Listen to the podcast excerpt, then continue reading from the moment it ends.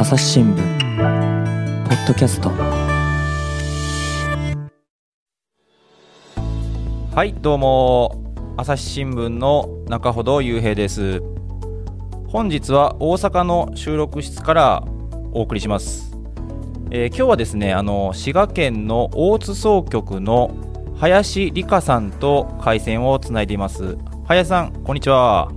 あ、よろしくお願いします。よろしくお願いしますあの林さんあの栗林さんとの関西弁トークのあの楽屋裏以来の登場ですかね、あ、そうですね。はい。今日はあのどんな話しましょうか？えーっとですね、京都と滋賀で浸透しているランリックについてお話しさせてください。ランリック？あの私はですね、あの林さんと一緒って言ったらおこがましいんですけど京都の宇治の出身で、はいあ。のランリックは知ってるんですけどはい。ランリックってあの多分これリスナーの方知らない人も多いと思うんですけど何ですかね？えーっとですね、京都と滋賀では浸透しているんですけれども、あの、京都と滋賀の小学生たちが、はいランドセル代わりに背負っている通学用のリュックのことをランリックって言います。あーそのランリックっていう言葉自体はそれなんか合わせたようなあれの名前なんですかねこれそうですね。えーっと、ランドセルと、はい、えっ、と、リュックサックを合わせて、うんで、あの、開発された方が、リュックサックのことをリックサックって呼んではったことから、ランリックという名前になったそうです。なんか洗濯機みたいな感じで関西っぽいですね これやっぱりそう、そうですね。はい。それであの多分ランドセルってあのまあい皆さんイメージされるのはあの革製の黒とかのやつの革製のやつやと思うんですけどランリックって違うんですよね、これあ、そうですね。あの、ナイロン製の軽くいい素材が、素材です。はい。ちなみにあの林さんはどちらの出身でしたっけ？あ、私も京都出身で、えっと、今も京都に住んでいるんですけれども、あの、京都ではもう普通に子供たちが背負っている当たり前の光景うんなんです。で、この4月から大津総局に赴任したんですけれども、はい滋賀県の子も背負っている子がたくさんいて、はいそれでちょっと取材を始めました。はあちなみにあの林さんの出身は京都市内なんですか？あ、京都市内の小学校に通ってました。林さんは使ってたんですかね？私はランドセルだったんですけれども。ランドセルやったんですね、い、やはい。はい。なんかてっきりあの私はむしろ今京都と滋賀っていう話があったんですけどはい。むしろあの関西の人みんなあれ使ってるんかなと思っててランリックそうじゃないんですねそうですね。ちなみにあなのはいはい。「カムカム」でもなんか「カムカムエブリバディ？はい。でもなんか話題になったとかそうですね。あの、4月まで放送されていた、あの、朝ドラのカムカムエブリバディでも登場したんですけれども、はいあの、京都編の、と、ひなたちゃんの小学校時代はいの、あの、部屋に、あの、ランリュックが、ランリックがかかっている映像が流れて、あと実際に、えっ、と、背負っている回もあったそうです。あーそれで結構話題になったんですねはい。で私も見ていたんですけど、そのシーン。はいあの、京都、まあ、あまりにも普通の光景なので、何とも思ってなかったんですが、ツイッターとかではランリック懐かしいとか、京都の小屋という反応があって、うんそれを見て、あれ？これって珍しい光景なんだなって初めてし知りましたね。はい。ああそうですよね。確かに。わいや私もあの京都の宇治なんでもうランリックを背負っていくのがもう普通というか日常やったんではい。全然違和感はないんですけど確かにあの他のとこ行くとそれが珍しいですよね。多分これランリックって、うん、あ、中ほどさんもうん。ランリック背負ってはったんですか、私も背負ってました。あの黄色いランリック。あ、そうなんですね。はいはい、黄色いの背負ってましたねであのー私の時はあの黄色しかなかったんですけどなかったように記憶してるんですけど今はなんかいろいろいろいろな色があるんですかね、あ、そうなんです。えっ、と、赤色と紺色の3色展開をしています。はあ、はい。そのなんかそういう3色になった経緯とかも取材されたんですか？えっとね、これは、うんあの、まあ、最近ランドセルもいろんな色が出てきているので、あの、はい時代の流れを反映してなのかなってちょっと聞いてみたんですけれども、はいはい実はそういうことでもなくて、はあはあの、まあ京都と滋賀ではもうみんな、保護者の方みんな、あの、黄色いリュックのことをランリュック、ランリュックって呼んでるんですが、はい。実はその、丸安さんという、あの、京都府向こう市の会社が、はい。あの、作らはったのがランリュックなんですけれども、はい。この丸安さん以外にも別のメーカーさんが、まあ、黄色いリュックたくさんいろんな会社が作ってはって、はい。で、その一つの会社が廃業しはることになったんですけれども、はい。そこでその丸安さんに、まあ、これまで作っていた赤と紺色を、まあ、欲しいっていう保護者の方もいるので、引き続き作ってほしいって言われて、丸安さんがうんうん。赤と紺を作られたのがきっかけだったそうです。あ、はい。けどあれですね、丸安っていう京都の会社が作ったんですね、ランリックっあて。そうなんです。はい。で、ランリックっていうのはその丸安さんが作られたものがランリック。あ、そうなんです。はい。で、これ多分表彰登録、あの、表彰登録してるんでしょうね、多分名前として。そう、はい、そうですね。はい。で、それ以外はランリュック。まあなんかまあ地元ではまあみんなランリュック、ランリュック、ランリックのこともみんなランリュックって言ってるああ。です。はい。確かになんか混同してしまいそうですね、呼び方細かいんですけどね、確かに。はい。うーん。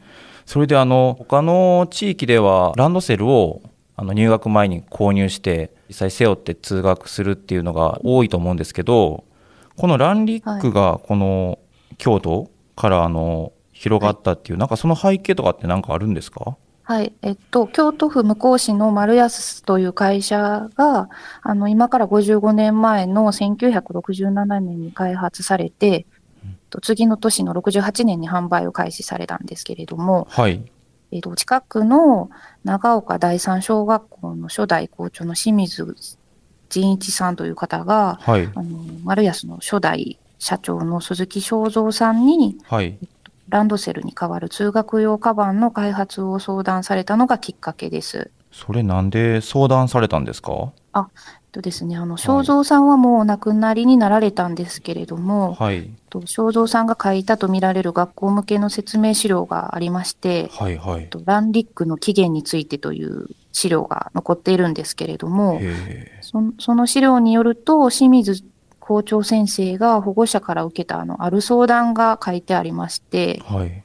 えっ、とですね、まあ、ま、貧しい家庭の親御さんがお子さんにまあ、豚側のランドセルを買われたそうなんですけれども、ある日まあ、豚側のランドセルを背負ってたお子さんが、お前のランドセルは、これは豚側やから豚や豚やと言っていじめられたという相談を受けて、はい。それを聞いた校長先生が丸安さんに、あの、相談されたそうです。ああ、要するにこれ、えっと、まあ、ランドセルは高価でってことですか？あ、そうですね。なんかもう当時、もうランドセルは高級品だったそうで、はい。まあなんか、まあ経済的に豊かじゃない時代に貧富の差もああったそうなんですけれども、うんはい。それでまあ当時も重さも平均1.5キロ以上あって、まあ子供にも負担だったそうです。ああ、あの、当時も普通のランドセルは重くて、子供が持つにはちょっと重かったということですね。そうですね。はあーで、今、まあ、値段の話があったんですけど、い。はい。あの、えっと、私の息子もですね、あの、京都の宇治の小学校に通っていましてですね、はいちょっと今3年生なんですけど、はい。はい。ちょうど2年前にあの、あの、学校ですか、学校を通して、学校を通してでいいんですかね、卸の方にあの、依頼書を送って、それで購入するんですけど、一式。はい。その時のランリックが値段が9270円ってちょっと税込みで書いているんですよね。あ、へえ。はい。だからこれ多分あの、ふ普通のランドセルっていくらぐらいするんですかね、今。あ、なんか今、まあ平均5万円ぐらいと言われているんですけれども、5万なん ?5 か万あ ?2 万あの、5万円あ、5万円するんですか、今？はい。はあ。と言われているんですけれども、はい実際、その、私も、あの、ママ友から聞くと、5万円はもうほんまに安い方で、へえまあ10万円、20万円普通にするというふうに聞いて、聞いています。へえはい。これまあ、多分あの、そのランリックを作られた当初も、おそらく、はいまあ今とは、まあ当然その物価も違うでしょうけど、まあランドセルって高級品だったってことですよね。そうですね。はい。あままあ、なので、まあ、安く、まあ、購入できて、まあ、うんえっ、と、保護者の負担も軽くして、まあ、子供たちにとっても身軽に動けるものというので、ランリックが生まれたそうです。うーんあの確かにあの私あのまあ小学生の時はみんなと一緒のカバンっていうのでなんかあの、安心感っていうのはちょっとあった記憶はちょっとありましてはい。であとそれとあの保護者になってから感じたのがあのやっぱり楽なんですよね。あのその選んだりしなくてよくてうんうん楽なんですよね。そのあたりあの林さんどう感じられましたか、そうですね。ううんん、と、ランドセル、まあ、機能面はほとん本当に変わらないそうで、うん。まあナイロン製なんですけれども、軽くて丈夫で、うん。で、あと、その一つの特徴が、あの、遠足とかの校外活動でも使えるらしくて、なので、まあ、水筒とかも何でも入れられるので、うん。あの、まあ、ただでさえ今ランドセル高いと思うんですけれども、うん。ランドセルの代わりと一緒にまあナップサックとかも買わなくても、もう一つで済むっていうので、うんはい。親としてはとてもありがたい商品だと思います。あれ、あとあれなんですよね。あの、ランランリックってあの、知らない人はなかなか想像しにくいと思うんですけど、あの、後ろにあの、学校、校章？学校あの、学校の、はいあれを入れれるんですよね。そうなんです。そう。こううん交渉をつけられるのも特徴で、うん。なので、まあ、遠足でも、あの、他の学校の子供と、あの、混じらないっていうのが特徴らしいんですけれども、うんうんうんはい。あれ、結構かっこいいんですよね、あれ。私は結構好きなんですけどね。あ、そうなんですか。ええかっこいいですよね。息子はちょうど青色使ってますわ。あ、青色、そうなんですね。はいはいそう、今はまあ、あ結構、まあ、き最初出た時は、まあ、黄色しかなかったんですけれども、うんまあ、それもその、まあ、と、開発された当時、まあ、車社会がまあ発達して、まあ、子供が巻き込まれる事故とかも、まあ、多かったそうなんですけれども、そはいの開発された正蔵さんが、うん。あの、道路標識を参考に、はいあ。の黄色のデザインに黒のラインを引かれたんですね。はあ、車まあなが分かりやすいようにってことか。そうなんです。あはい。本当に、まあ、子供の健康と安全を、まあ、願って作らはったうんという商品になります。はあ。これあの初めあの京都や滋賀であの今使われてるというふうにあの言ってましたけど今あの具体的にはどの辺で使われてるんですかね、あ、そうですね。京都では長岡京市や、あの、城陽市、はい。であの、中ほどさんがお住まいの宇治市などで使われているんですけれども、はい。と滋賀県では高島市や草津市であの、浸透していますね。あと、まあ、滋賀と京都以外でも、福岡県とか、埼玉県、岐阜県とか、あの、鳥取県とか、いろんな地域に今広がっているみたいです。へえこれ、ま、丸安のランリックが広がってるんですか？丸安さんのランリックだけでもまあ広がっているそうで、へえであのと最初に開発を持ちかけはった長岡第三小学校のはい。今の校長先生にお話を聞いたんですけれども、はい。あの今の校長先生もあの東北地方からあのランリックを検討しているんですけれど、うん。あのどう実際どうなんですかっていう問い合わせとかもあの県教委からあったりするそうではい。す。これやっぱり学校側の狙いとしてはどういう狙いがあってそのランリックを取り入れようかっていう考えがあるんですか？そうですね。やっぱはい。りその、まあ今ね、年々そのランドセルがうん。高級品になっているというのもあって、保護者の方の負担を減らすっていうのも一つなんですけれども、はい。あの、まあ、えっ、と、まあ、今なんか教科書とかもすごく重たくなっているみたいで、うんそうですよね。はい。まあうん、ちょっとでも、あの、子供たちの負担を減らすために、うん。あの、軽い、あの、まあ、ランドセルに代わる通学リュックを検討されていらっしゃる学校とか県教委とかもいるみたいですね。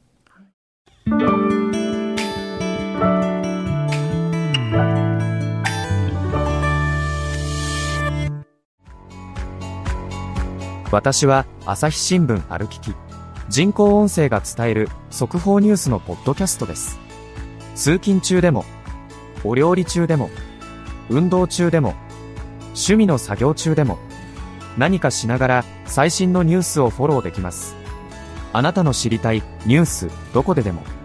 朝日新聞ある聞き。たった数分で今日のニュースをまとめ聞き。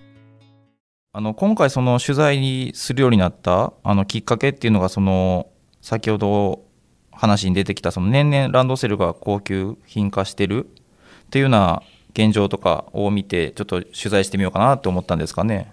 あそうですね、うんあのそもそもそのきっかけとしてあの、うん私にもあの今年年長になる長男がいるんですけれど、はいはいあのまあ、去年の夏だから、まあ、年中さんの夏頃に、はい。まあ、あのママ友からも卵活してるって聞かれまして、卵活っていうんです時 はい、初めて卵活という言葉を知ったんですけれども、はい。なんか聞いたらランドセルが今10万円以上するということと、はい。なんかまあ、その年長の春からゴールデンウィーク頃からもう卵活をしないと、はい。なんか欲しいランドセルが買えないっていうことを、えーまあまあ友から聞いて、はい。みんなその卵活に頭を悩ませてる保護者の方が多いんですね。えで、まあもちろんランドセルもいいんですけれども、ーえ、ランリックがあるやんっていう思いで、うん。なんか、あの、はい、そうですね。それがきっかけで、まあ、ランドセル以外の、うんまあ、ぶ文化が広がってる京都と滋賀のランリックっていうのをぜひなんかまあ広めたいなと思ってうん取材したのがきっかけなんですけれども。はあ。あの、さっきあの、ランドセル10万とか20万するものもあるっていうふうに言ってたんですけど、あの、これはいあれ、オーダーメイドみたいなものなんですか？ね、なんかそうですね、あの職人さんが一つ一つ手作業ではい作ってらっしゃるか、あの工房系のランドセルとかははい。10万、20万するそうなんですけれども、はい。そこまでいかなくても、うん。まあ、5、6万では安いそう、安い方だそうで、えいや、えまあなんか、普通の感覚、どうです？子供のランドセルでじ5、6万が安いって、私はちょっとびっくりしたんですけれども、いや確かにあの、えー。まあ、私のあの息子ランリックあの申し込んだって言ってたんですけどはい。やっぱりまあ親としては楽で良かったんですけど、あの例えばはい。あの、私の妻の姉の子供は長野なんですけど、はい。まあ、そのところはあの普通にランドセル買っていて、うんうんやっぱりあの、はい。おじいちゃんおばあちゃんがー。あ、の記念にあのランドセル買ってあげるっていうところも多いと思うんですよね。そうえですよね、今、そう、おええじいちゃん、おばあちゃんが買ってくれるから、まあ、うん高級なランドセルも買えるうんというふんうに聞きますね。だはい。だからあのうちの子供はランリックで、まあ、申し込ませてもらったんですけどやっぱりまあ、うんじいちゃんおばあちゃんはなんか買ってあげたい気持ちもあったんかなとか思ったりもあー、なるほど。そその時はしまししたね。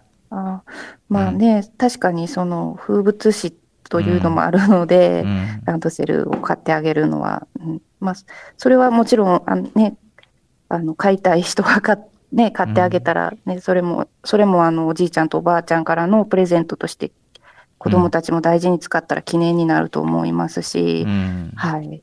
まあねこの記事を読んでくれはった年配の男性が、なんか声かけてくれはったんですけれども、なんか、うちも、あ、滋賀県の方なんですがあ、この記事ですね。あ。そうはいああ、そう。ですね。あの、まあ、うちも孫がいて、いずれランドセル買わなあかんねんけど、実は今からいくらのランドセルになるかヒヤヒヤしてんねんみたいなおっしゃってて。いや、ぜひランリック全国に普及活動してくれみたいな感じで言われましたね。へえ。私の実家ですか？あの、はい。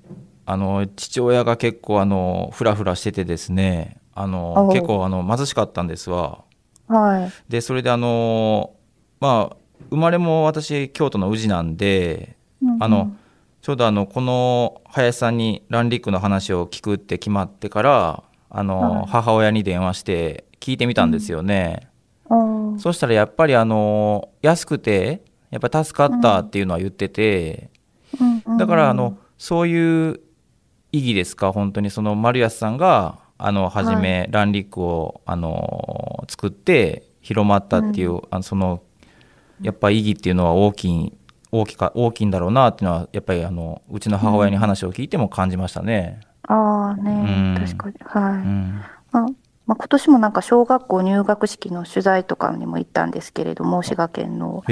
まあ、そこの小学校はランドセルを背負ってるお子さんが多い小学校だったんですけど、はい。まあ、保護者の方に聞いてみると、うん。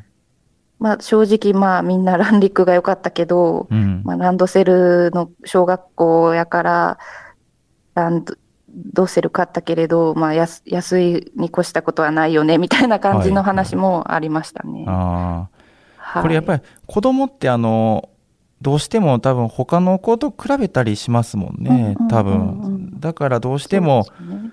うん、さっきのあの、導入のきっかけになったそのぶ豚の皮ですか？うん。ああいう感じでやっぱり一人だけ違ったりすると、あい言う子供も言う言われたりするあの、恐れというかそういう可能性もあるのかなっていうのはやっぱり感じますよね。うん。まあそうですすよね。ううんん。なんか丸安さんに伺ったんですけれども、はい。まあなんかその安い、まあお手頃なランリックを持たせたいっていうのも親のなんか押し付けなんじゃないのかなっていう、おうん。ね、思う方もいらっしゃるかと思うんですけど、うん。なんかまあ丸安の店舗でも親子で見に来て、み見に来はる親御さん、親子もいて、はいもう。何度も見に来て、まあ、何回も、まあ、ランドセルとランリックの違い比べて悩んで、うんな納得して買っていかはる親御さんもいるし、まあうん、やめとかはる親子さんもいはるそうなんですけれども、はいはい。まあ、なんかまあランドセルでもまあランリックでも他のリュックでも何でもいいと思うんですね。うんうんなんかまあね、親子でそういうふうにそう話し合って相談して納得いくものを変えるのがまあ理想やなっていうふうに思いますね。うん。まあこういうものもあるっていう選択肢の一つとしてね、あると、はい。あるっていうことが大事なんかなと私も思いますね。うん、そうですね、そう、はい。であの私たちにとってはこのランリックっていうのがあの当たり前になってるんですけどこれ例えばあの他の地域ではなんか同じようなものがあったりするんですか？でもランリックじゃなくてはい。はい。なんか、あの、今回調べてみたらですね、あの、北海道の小樽市では、はい。なんか、ナップザックとランドセルの長所を取り入れたナップランドというのが、もう、ラップランド？ナップランドというのはい。が、まあ、普及しているそうで、はい。あと、なんか、茨城県の日立市は、はい。その、それこそ、あの、石油危機がきっかけで、なんか保護者の、あの、負担を減らすために、地元のメーカーさんが作ったランドセル型のリュックを、はい。あの、もう50年以上前から新入生に無料配布しているそうです。へえあ、いはい。今もですか？そうみたいですね。はい。まあ、で、最近で言うと、富山県の立山町というところが、はい。あの、去年、アウトドア用品メーカーのモンベルさんと、ええ。なんかあの、通学用のバックパックを開発されて、はい。ら来年度の、あの、新入生から無料配布する予定だそうです。はあ、やっぱりそのやっぱ背景にあるのはやっぱりその、うんまあ高級なものを買えない家庭にやっぱ配慮してとかそういう感じなんですかねそういうところは。あうんそうですね。なまあ自治体の方にはお話を伺ったところ、まあ、きっかけとしてはやっぱり保護者の負担を減らしたいというのと、うんあの、まあ、えっ、と、まあ、お子さんの、ね、重たいリュック、まあ、少しでも軽い製品にして、まあ、お子さんの負担を減らしたいという思いが皆さんあるみたいですね。ああ、はい。なんかあのナップランドっていうのがランリックもかっこいいなと思ってたんですけどナップランドっていう言葉がなんかはい頭に残りますね、結構これ。なんかなんかテーマパークみたいな名前で、はい。これなんか実際なんか写真とか見られたんですか？ナップランドって特にあそういうのはナップランドは、あの写真だけなんですけれども、はいい、ははい見ました。はいへえ、これ似ていいろんな色があるみたいです。へえ。えー林さん、あの今日はあのランリックのことをいろいろ話伺いましたが、なんか言い忘れたこととかありますか？えー言い忘れたこと。あ、うんなんか記事にはあの盛り込めてないんですけれども、なんはいか最近そのコロナの影響でうん再注目されているらしいんですね、ランリックが。どうしてですか？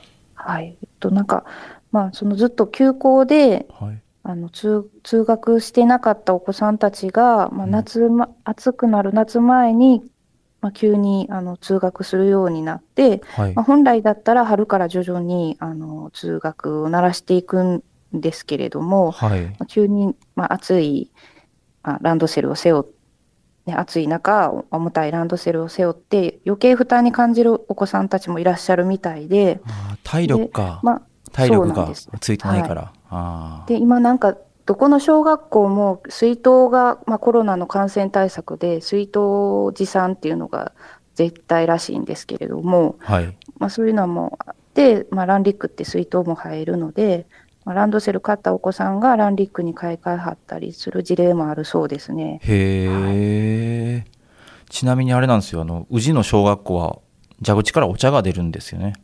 え？そめっちゃ面白い。けど けどあれですね。あのやっぱり先ほどあの林さんがおっしゃってた話コロナの、はい。でやっぱり、はあの毎日あの水筒は持ってってるんですけどね今、あ、うんえ、そのうん。蛇口から出てくるお茶は止まってるんですか？いや飲めると思います。はい。私の小学校の時も出てましたけどね。あの息子の小学校もお茶が出ますわえー。えそれうん。宇治茶が出るんですか？あのほうあれほうじ茶？めっちゃいいじゃないですか。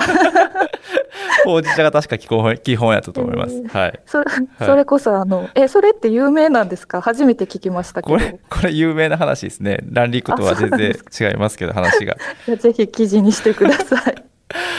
ちなみにあのこれあの話の中でちょっと聞き忘れたんですけど私も。このランリックってはいあの、相当軽いんですか？そうですね。ええ。一番なんか軽いので 670g から、はい。な今その A4 サイズの教科書が入る特大サイズでもええ。760g だそうで、ええ。まあ1キロにも満たないそうなんです。はい。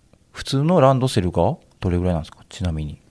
普通のランドセル1キロあるか、ね、あー。最近すごいメーカーさんの努力で1あのどんどん軽量化していってるので1キロぐらいだそうなんですけれども、はいはい、ああまあそれよりは軽いとですね。そうですねああ、はなるほど。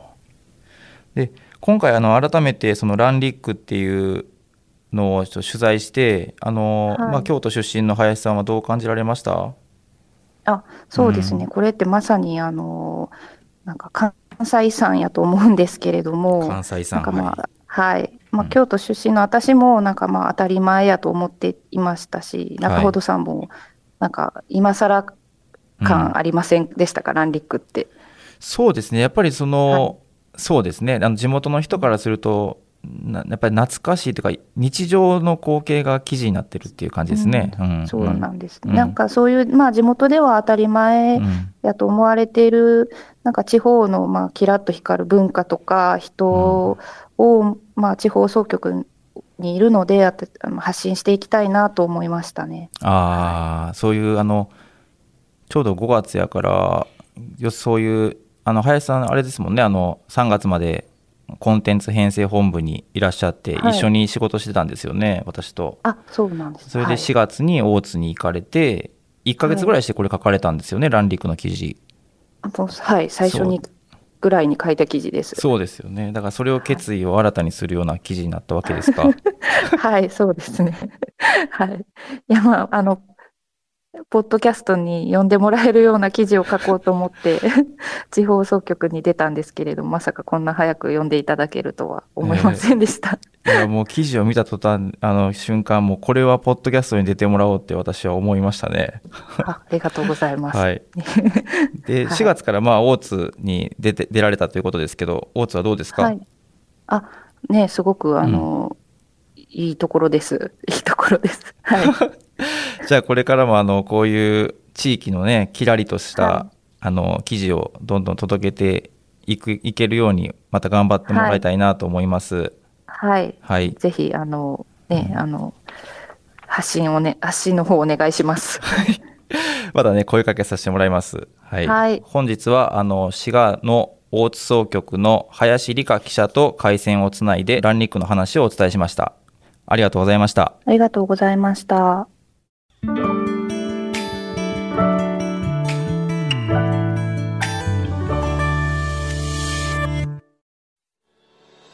はい本日は滋賀の大津総局の林理香さんと回線をつないでランリックの話をお伝えしました。林さんありがとうございました。